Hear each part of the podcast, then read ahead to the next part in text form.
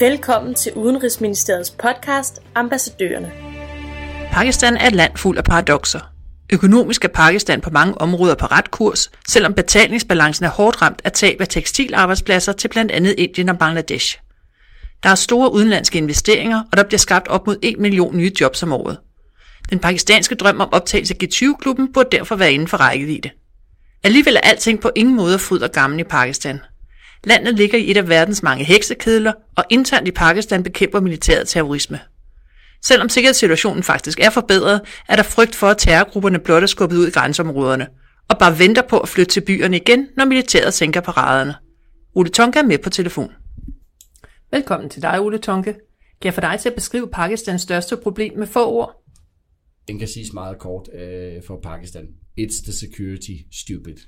Vi gemmer det længere svar på Pakistans største problem til lidt senere her i podcasten. Pakistan er måske verdens 6. mest befolkningsrige land med en befolkningstilvækst på 2%. Det går på mange måder rigtig godt i Pakistan. Det går fremad med at skabe de cirka 1 million nye jobs om året, der skal til bare for at følge med befolkningstilvæksten. Og Pakistan har en økonomisk vækst på cirka 5%. Til gengæld står det meget sløjt til med betalingsbalancen. Hvordan stiller det Pakistan sådan rent økonomisk set?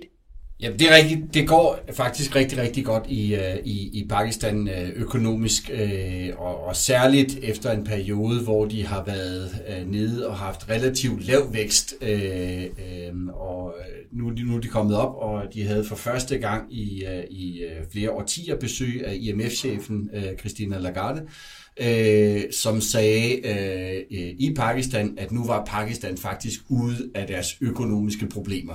Øh, og, og det er øh, både, som du selv siger, øh, væksten, øh, der bliver skabt jobs øh, til, til, til befolkningen.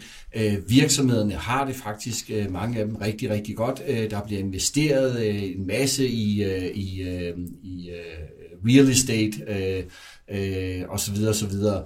Øh, inflationen er under kontrol, øh, og, og så, så de alle de økonomiske indikatorer øh, er, stort set peger positivt bortset fra betalingsbalancen. Den er gået i, i rødt, øh, og det er, det er to effekter. Det ene er, at når det går godt i et land, øh, og der er vækst, øh, så importerer man jo nogle flere ting, øh, og, og befolkningen forbruger noget mere, og det er meget øh, ting udefra. Øh, så importen er steget rigtig meget, øh, men hvad værre er for Pakistan, det er, at eksporten er faktisk faldet i samme øh, øh tidsrum. Øh, og det er øh, over halvdelen af Pakistans eksport er tekstileksport, øh, og, og, og de store konkurrenter, det er Indien øh, og Bangladesh øh, og Kina, de har overhalet dem, øh, og, og de har set et fald øh, Øh, faktisk på, på omkring 5 milliarder dollars øh, inden for de sidste 3-4 år, og det er efterhånden ved at være øh, alvorligt for Pakistan.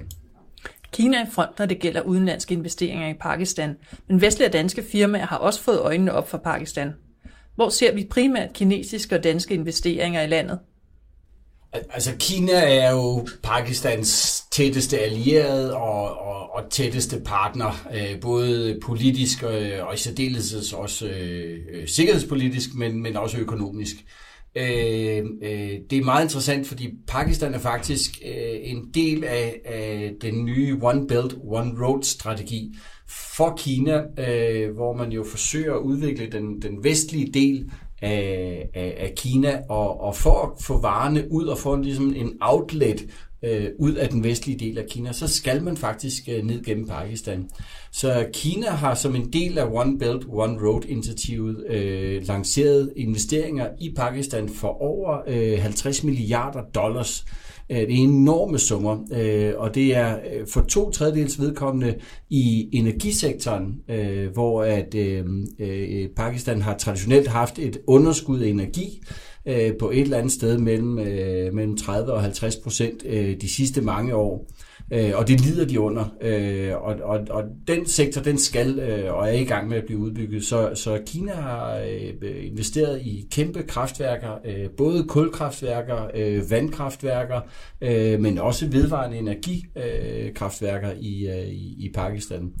Den del af investeringen er meget øh, kommercielt drevet, øh, og der er en regning, der skal betales tilbage af, af forbrugerne, øh, og, og mange øh, har faktisk været lidt kritiske i Pakistan i forhold til, har kineserne egentlig fået en for god deal øh, på, på den del. Men omvendt så var de de eneste, der var villige til at investere den mængde penge, øh, der, der skulle til øh, for at få energisektoren op at køre. Den anden del, den sidste tredjedel af, af pengene, bliver investeret i, i en egentlig øh, korridor, som består af, af et vejnet, tognet og havnenet, øh, som ligesom skal forbedre øh, og udbygge infrastrukturen fra øh, Kinas grænse, og så de 3.000 km øh, ned gennem Pakistan ud til Guadalhavn, øh, som er en øh, perfekt dybvarmshavn, øh, som, som kan bruges af, af, af kineserne den investering har noget længere tidshorisont. Der, der snakker vi 10-20 år, før at, at det begynder at blive øh, aktuelt, øh, mener mange eksperter. Men, men, men det kommer, øh, og investeringerne er i gang, øh, og, og der sker rigtig, rigtig meget øh, i de sektorer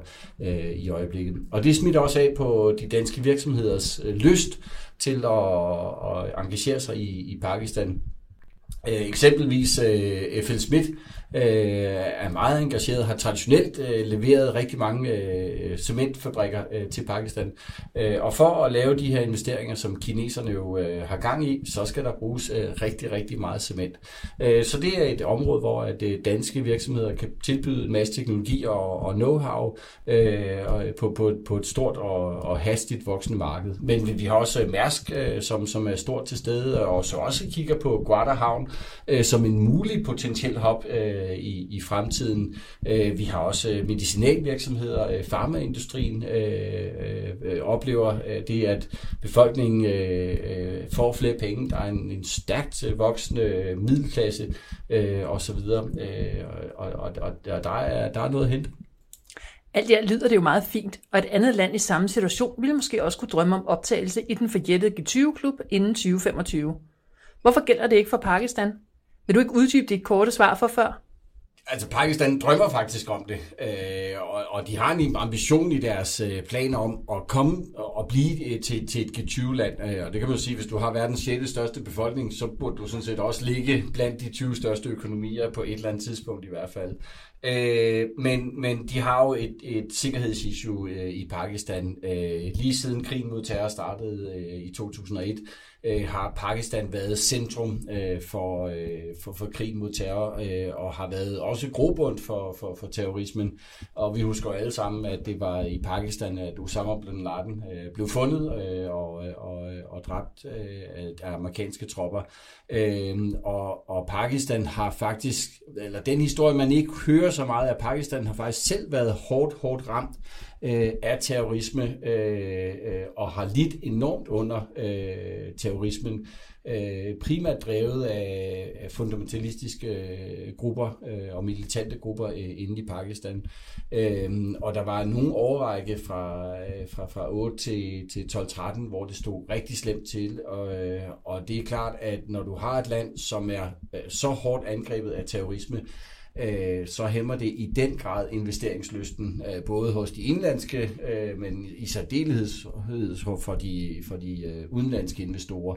Øh, det, der så er sket siden, det er, at øh, militæret har faktisk øh, sat hårdt ind mod Taliban i Pakistan øh, øh, og har haft nogle øh, virkelig store militære offensiver, som har haft succes øh, og, og har faktisk nedbragt antallet af terrorhandlinger i Pakistan øh, til det laveste niveau øh, siden øh, krigen mod terror startede.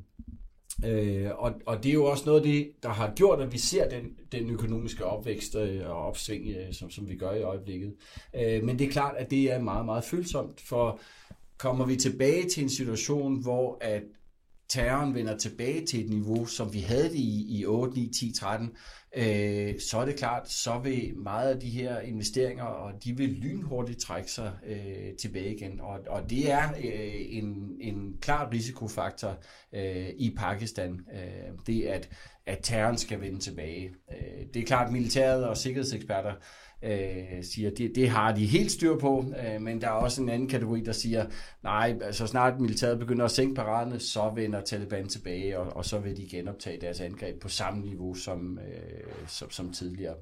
Øh, så så det, er, det er klart, det er en ting, man skal, man, man, tage, man skal tage med i betragtning. Men, men indtil videre øh, er det under kontrol, og, og, og det er inde i en positiv gænge. Tak til ambassadør i Pakistan, Ole Tonke, og tak fordi du lyttede med.